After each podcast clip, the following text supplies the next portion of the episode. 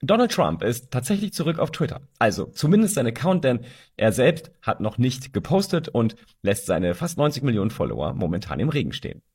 Vor allem aber lässt er Elon Musk im Regen stehen, denn der braucht dringend Aufmerksamkeit und hat vermutlich genau deshalb den Account wieder eingesetzt. Trump hat aber schon gesagt, er will lieber auf Truth Social weiter posten. Donald Trump will jetzt doch wieder twittern. Die Exklusivvereinbarung mit Truth Social läuft im Juni aus und soll wohl nicht verlängert werden.